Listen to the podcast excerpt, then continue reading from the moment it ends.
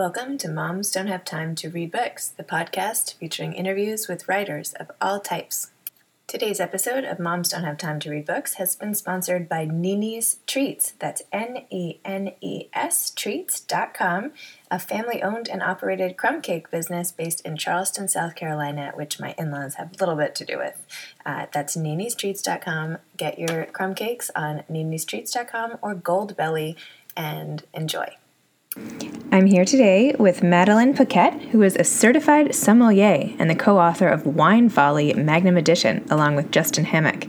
With a background in design, Madeline launched the website winefolly.com, which has become the world's most popular wine blog. She currently lives in Seattle, Washington. So, welcome to Madeline. Welcome, Madeline. Thanks so much for being on Moms Don't Have Time to Read Books.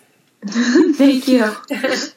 um, so you start your book, Wine Folly, Magnum Edition, uh, with a section called Why Love Wine. So can you tell listeners why love wine if they don't happen to already? Um, well, it's it's really a, it's a really fascinating beverage because it gives you um, it's sort of a way to get into the the world and discover the world of wine because wine grows pretty much everywhere, and every single wine around the world has a different story to tell about that region, about that place, and that people. Um, so, if you want to get into wine on that level as sort of a cultural exploration, it's lots of fun. But there's more. It's it's about the soils. It's about the ge- geology of the region. It's it's so many layers. So if you wine will go as willing as as deep as you're willing to dive. That's sort of how I put it. Um, but you know, for someone who just likes to drink and to taste, um, it's it's at that level too. Um, so it's a, lots of fun to explore as one of those things that follows along with you in life um, if you let it into your life. Love it. So, why do you think moms in particular get such comfort from a glass of wine at the end of a long day?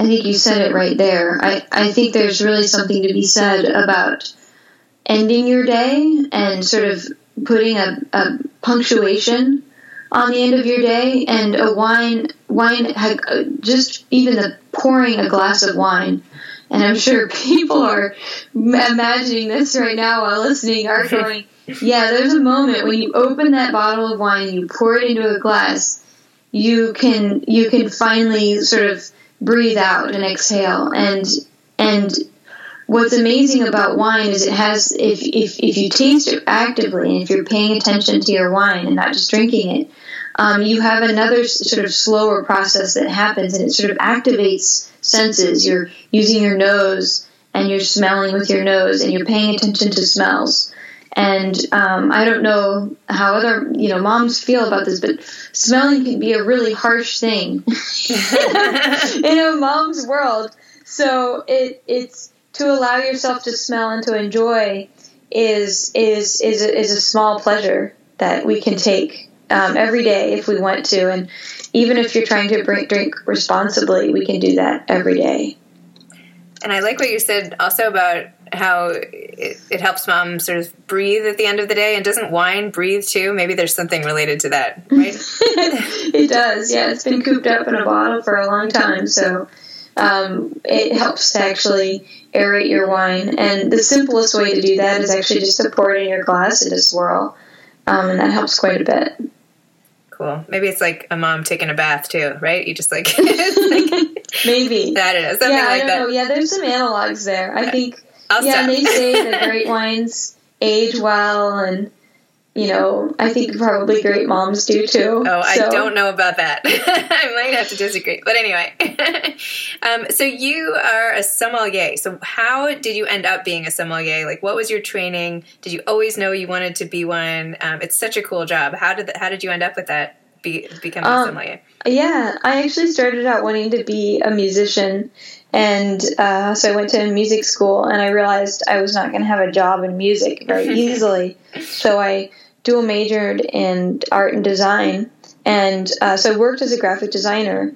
And so my way into wine was more more on the side. I really enjoyed tasting wine; it was lots of fun, and it was my dad who got me a wine subscription when I turned 21. This is when I was in art school, and I you have to imagine I was slumming it in art school. I was living in my studio. Where I- where, I where went- was this? What what part of the world? This is oh yeah, I was living in Valencia. I was going to California Institute of the Arts, Okay. and um, it's in it's in around around LA, and you know you kind of hang out. You just do art all day, and you focus, and you're so focused on things. So like when these bottles came in, they were exotic and fancy. like they might not have been that expensive, maybe fifteen dollar bottles of wine, but to me, fifteen dollars that's like a night out on the town. that was a big deal. So uh, they were the, and this is going to sound kind of weird, but they were the fanciest things I would put in my mouth for an entire month. so I sort of had this, I sort of put them on a pedestal a little bit. Uh, and then I tasted this one wine that um, tasted like um, wines. Everybody describes the fruit flavors like ooh blueberries or strawberries and vanilla. I tasted olives, and it really threw me off. And then I became obsessed with the olive flavor, and I wanted to repeat the experience. So I bought more of the wine, and little did I know the vintage had changed, and it was no longer the same thing. It was not the wine that I that I liked that I had purchased because the vintage had changed. And so in that purchasing experience, I learned about vintage variation and I learned about the wines of France, like all in one fell swoop. Um, and that was um, that was my entryway into wine. And then uh, later on in 2008, I lost my job. it was a market crash, and I had a condo, and I was needing to pay the mortgage. So I picked up a job helping a guy. Uh, he had just opened a wine bar. I was I pol- I've polished thousands of glasses at this point. um, but he let me taste and make friends with the distributor, and they used to blind taste me on wines all the time. And I noticed I, I really had a knack for it, and I had, I had so much passion for it, and I loved helping people pick out wines and pick out flavors. And so I just figured out how to put my design uh, with the wine, and and that's how I started winefolly.com. So cool. So what? So wine folly that you started with Justin Hammack, right? What? It's the most popular wine blog in the world. How did that happen? What like what do you think makes it the most popular? What? It, what's what's your secret? Um, well, there's the technical answer would be a lot of really smart uh, design and optimization for the internet um, would be the technical answer. Um, but it, it truly comes back to people because people have to come back and choose the blog in order to think that it is the best.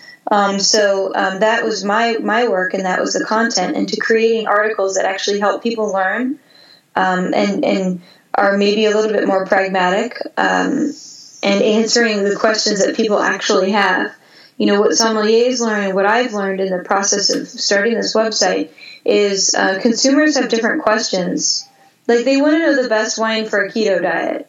Like a sommelier doesn't necessarily know that. They could work through the answer, but like that's that's the type of questions we get asked on the internet. That's the type of question that someone would ask the internet. So I when I answer those questions, um, that's how, and I do it in a helpful way that doesn't really make feel people feel bad about themselves and their choices, because truly everyone has their own. We all have our own preferences and, and that sort of thing. And my taste palette is going to be different than yours, and that's fine. That like i you know the great thing about me is I'll drink just about anything, so we can drink together and it'll be, it'll be a grand old time. Oh, good. Come on over. All right, I'll be right there. Great. Um, so you had this amazing website and you turned it into a New York Times bestseller, your first edition of Wine Folly. What was that process like for you? It was really hard. Um, it was it was hard for many reasons. Um, I'd never written a book before. I'd never written a multi-page report in college because I went to art school. So uh, developing the design systems to create a 230-page book was a great deal of effort, and I was 100% determined to do it right and to do it well. And um, then, right before the pub publication, um, on my husband's birthday, Justin's my husband, um, his dad passed away, Oh no. and and so we we had already sort of he had his dad was getting sick at the beginning of the year, and we had to like postpone things with the book, and it was really hard to work on it while this was all happening because it just didn't seem important. You know, his dad was really really important in his life, and um, so you know, it was when it all happened. Like I was, I was trying to hustle and get the book out there, but like I was so deeply worried and concerned about my husband and his family, and and and I was hurting too. I mean, his dad was a very magnanimous person in our lives, so it was like it was a shock. It was it was it was and um, it was actually the most amazing growing experience. You know, I look back on his dad and I have very warm, happy feelings about him now. But then it was it was really a shock. But uh, it was a growing up experience. It was like, okay, Madeline, put on your big girl pants. Right. You're going to do this thing because after that, Justin sort of stopped working on the site and he didn't want to do it anymore. He he sort of had this like aha moment. Uh, it was almost like a midlife crisis in his 30s and he just he's like i need to do what i'm the best at and and you seem to be doing okay and you're gonna either you're gonna either swim or sink and i gotta let you swim or sink. So i'm running the site on my own now and it's doing pretty well which is good. But in the last couple of years i've basically learned how to do it. And so this next book was really me being like okay madeline let's let's do it for real. We learned from our first book and the first book is a great book for beginners because it's very welcoming and it's super fun and bright colors and and and you know a beginner who's even just 21 will get a lot out of it mm-hmm. and enjoy it. But this book was more like I've learned from my readers that they're smart. Mm-hmm. That they they might not know anything about wines, but they're smart people and they learn very quickly. And the way that I'm communicating with this visual design, this whole book is all visuals. Uh, they learn really, really fast. So they look, they look at these pages and they just absorb it all really quickly. And so it's, it means it's working. Right. That method, method of teaching is working really well. Um, but so in this next book, I was like, well, what if I was trying to teach someone to become a sommelier? Like, what if they wanted to know as much as a beginner som with the Court of Masters or something like that? So I, I use that as sort of my my lighthouse Hmm. in the distance. Okay, does that is that what a sommelier learns? And then I and then I thought to myself, well, sommeliers, a lot of them can end up in, turning into snobs. How do I teach someone so that they not only know what a sommelier knows, but they're not too snobby about it, right? Yep. They're not too prideful. So the knowledge is free and is welcoming, and they feel like everyone should know it. And so that was the goal of this book: is to get you som status without the snob, som snob. Love it. That's awesome. Yeah. I just made that up. That sounds kind of good. I, I, like it. I think we gotta we're gonna like you know trademark the the slogan now. Take it on the road. Love it. Yeah. uh, well, I'm so sorry that your first book experience um, became sort of mired in that loss for you. That's awful. I'm I'm really sorry. Um, it's okay. It's okay. It was it happened. I know. And just you know it happened, and that and I can look back on that whole experience, and it, it's kind of nice that I have a piece of something that places it in time. Right. You know. Yep. So, what did your husband actually want to do instead? Just out of curiosity. Um, well, he just started getting interested in. He's he's like the boy of the internet. He's always been really deeply interested in uh, future technology and where the internet's going and all that sort of stuff. So he started really getting into the future, blockchain technology, and trying to understand how it works and how it's going to be implemented. So, like, yeah, everybody's investing in in cryptocurrency now and stuff, but what, what how is it going to work? What's it going to do? Who's going to make these things that are? What's the future of the internet? How's it actually going to work and all that stuff? So he's really into that now and I support him fully. I think it's awesome because I like the idea that he's the boy of the internet because he was there when it started, mm-hmm. and he's there. Um, you know, he's there. You know, in the next stage of where the internet is going. So. I, I, I, I'm very happy for him, but still, though, he is my primary advisor. Mm-hmm. I run everything by him. Um, he's he's kind of more of a strategic thinker, and I'm more of the person on the boat who paddles really hard and does all the every you know every the every day yeah um you know uh, and so I use him to bounce off big ideas, and he usually finds flaws in a lot of my big crazy ideas, which I have now, you know, started to embrace. And before I used to be very defiant with him, and now I'm like, no, that's a great idea. Keep talking, don't stop talking.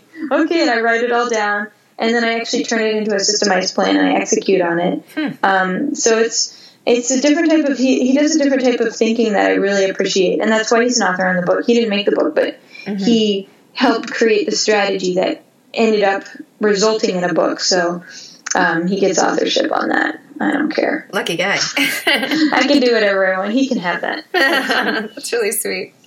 I know. I always um like I love collaborating with my husband Kyle on and things, and I always wonder like what you're saying. Like, does it really work? Or does it add to tension? Does, does it create tension? Like, is it a risk? Oh, God. Or I don't know. Does it ever? I don't know. Some some some husband wife duos are like power team partners. Mhm. I've always been a little bit competitive with my husband when we're not just being husband like when we're being husband and wife we're super pals and support each other and that sort of things but he's very smart and i'm very snarky so sometimes. And so we do have a little bit of sort of manning up and and, and it, it it it makes for a lot of fun adventures that him and i have together. Um, but when you're trying to run a business together it was a nightmare. It was honestly i was um, I'm I like to blame myself for it because I you know there's we can always be better. So I don't really want to blame him and his shortcomings because he's got he's got his own road to go on, you know. But uh, yeah, I think I could have been a better, more open uh, team member with him when I was working with him, and not be so you know rigid in my goals and and and and be more open to what he had to say. And now that he doesn't work for me, I treasure everything he tells me. So uh, so that's so that was a good thing. And and so now I had the experience of hiring employees and having people work for me, and that's um, that's taught me quite a lot. And I'm glad that I had that opportunity. You know, before it was just him and I working on it together. And when he left, I was like, uh oh. well, I mean, Yeah. I love. I mean, the sink or swim. You totally, obviously, did not sink. You're like, you know, doing a triathlon with wine at this point. So Yeah, not a good analogy, right. but anyway, um, sometimes I guess it takes those moments to really see what you can do, and uh, Yeah. that's awesome that you learned that. You sound super self aware, and um, sounds like you have a lot of the, the skills for having a really good marriage too, which is not about wine. But anyway, um, I like the taking responsibility. I think I have to take a page out of your book. but anyway, um, so back to wine for a second. Um, so on your website, you have these awesome wine tasting placemats where you can like record the wines you're tasting and all that stuff. Yeah. Um, if I were to host a wine tasting party, which now these little placemats have inspired me to want to do, what what do you think I should do aside from ordering your awesome placemats? Okay, well, that's a great question because it sounds like a lot of fun. Um, the best type of tasting to do is a comparative tasting, and um, you can have snacks and things there, but I would actually leave them off to the side and focus more on the wine for, for the first tasting because wine and food it, it, it kind of mussies it all up, and you really want to learn about tasting 1st Mm-hmm. tasting wine first before um, you do, and it's also easier and cheaper. Come on, we're just getting a few bottles, and then uh, you get us all together, and then we taste. Um, but when you learn how to actively taste, you're looking at essentially uh, four different things. You're gonna you're gonna look at the wine. You're gonna look at the color of the wine. You you hold it over the white placemat or whatever, and you look at it, and you then you smell the wine, and you try to pick out flavors in the in the smells, and then um, you taste the wine. And when you taste wine, it's different than smelling. We talk a lot about the flavors, oh, blueberries and vanilla and blah blah blah. Um, but when you taste wine, it's more about the structure. And we, people call this what is structure? It's more about how it feels on your palate, like how it feels on your tongue and your mouth.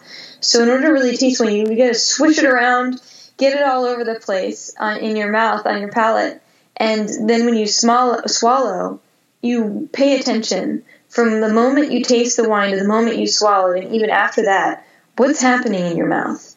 What is your mouth tingling? Is it is it really astringent and dry? You have a drying sensation in your mouth. Um, all of these things, these are the structure of wine, and that's actually the stuff that tells you if the wine will age well. Hmm. Which is really cool. Like if you taste a wine, it smells amazing, and you taste it, and it's kind of flat and simple on your palate, and it doesn't have a lot of acidity or that astringent tannin or anything like that, it, it might not age that well, truly.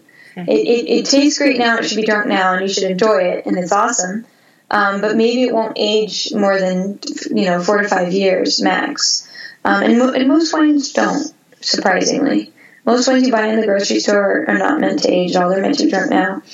But uh, a few of them will. They'll go the, the while, and if if you like a wine and you like drinking it, the most fun to do, even if it doesn't age well, is to age it for a period of time, like a couple of years, and to taste how it changes. And you'll learn a lot about wine if you do that. But yeah, getting back to this tasting thing, I would do a comparative tasting. And how, how many how many different wines am I ordering here? And should they be white? I would and do four. four wines, white, four white and red, or, or just white, or just red, or what? Ah, yeah, yeah, yeah, yeah. What would I do? I think a lot of folks generally like. I would I would take an assessment of the group first before making that decision. Okay. If people tell you that you really like they really like red wine and they'll drink nothing else, maybe we do a red wine tasting. Mm-hmm. Um, and vice versa. If people are open, uh, two by two would be really fun. Okay. Um, and you could do something like you get a decent. Um, you really want to taste if you do two by two. You want to taste the same grape. Um, you want to taste maybe Sauvignon Blanc from New Zealand versus Sauvignon Blanc from France, Okay. or or Sauvignon Blanc from Napa Valley versus Sauvignon Blanc from Chile, or something like that. You want to taste uh, the same grape variety from a different region because then you realize the grape tastes different from different regions and you start to develop this repertoire of wines that you get to know.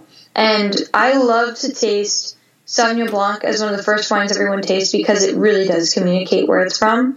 And I also, for that same reason, I love to taste Syrah or Pinot Noir. Um, you know, Syrah from Australia versus a Syrah from France will blow your mind. Like it's not even the same thing. It's not even on the same plane. But when you taste them alongside each other, you realize what's similar about them. But it's not what you think. And it's more about how the taste profile, like we were talking about, that mm-hmm. taste taste part, Yep. how it hits your palate. And so you realize Syrah can be many, many things, but when you taste those two wines next to each other. And then you'll learn also about cool climate versus warm climate. And so the reason I picked Napa Valley versus coastal Chile or New Zealand versus France or things like that is has a lot to do with the, the climate where it comes from. Hot climate wines have a totally different taste profile than cool climate wines. Um, they tend to be bolder, they tend to be more fruit forward, they tend to have sort of dried fruit characteristics to them, whereas cool climate wines tend to be more tart, more like it's more like it grew up in a cool climate, and it's like as if it was a tomato. It didn't get that sweet. Like it's it's from a cooler place. And um, if you do that, everyone in your group will suddenly pick which one they like more. They'll know deep down. They'll know which one they like more, and that's a clue. It, it tells you what regions you should go hunting for wine in.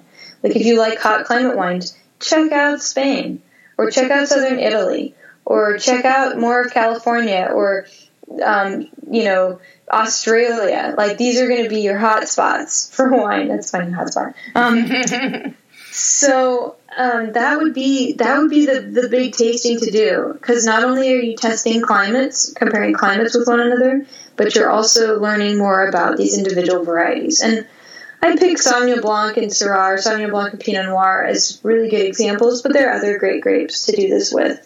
Uh, Chardonnay would be one too. I love uh, my, Chardonnay. my favorite is Chardonnay from Napa Valley. That's my that's my go to. But maybe it's because I like warm weather myself. I don't know. Yeah, no, it could be. It, it could be you might be a warm climate wine lover, and that's great. Uh, you know, What- for the what are you? longest time, for the longest time, that was my taste profile, and then my palate changed a little bit, and I like, I you know, I drink everything under the sun, so I I don't know if I really have like a specific. But um, I tend to buy a lot of white wines when I'm just okay. I need to drink. I need that wine after a long day. right. Uh, so that that's what I'm drinking these days. But who knows what I'll do next year? We'll see. when uh, when I have this fictitious little dinner party I'm thinking of doing um, with the wine tasting, Mm-hmm. Should I be giving everybody tasting? Like, I know I'll give them the placemats, but you have a whole section in your book about tasting notes and the importance mm-hmm. of those. Should we be doing that as well? Yeah, you should take notes because everyone's going to write something different down. And and when you do it as a group, um, it can be hard for somebody who's slow to to take notes to develop their own thing. So it would be good if if you started it and everyone wrote down their notes first before you talked about it. So you start it and there's quiet time when people write their notes and taste, and you do that for like you could set a timer, little you know, a little egg timer or something like that, mm-hmm. um, and you can write down your notes, and then you can talk together as a group, and that is the best thing to do. I think is to really take the time tasting yourself and then learn from other people in the group because everyone will have something unique to add because they all taste differently.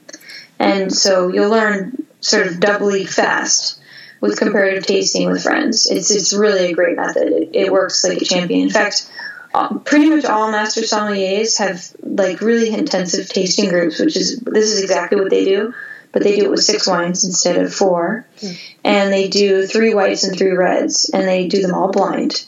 So they do them without knowing what they are and where they came from. And so their goal is to figure out what they are and where they came from in the blind tasting.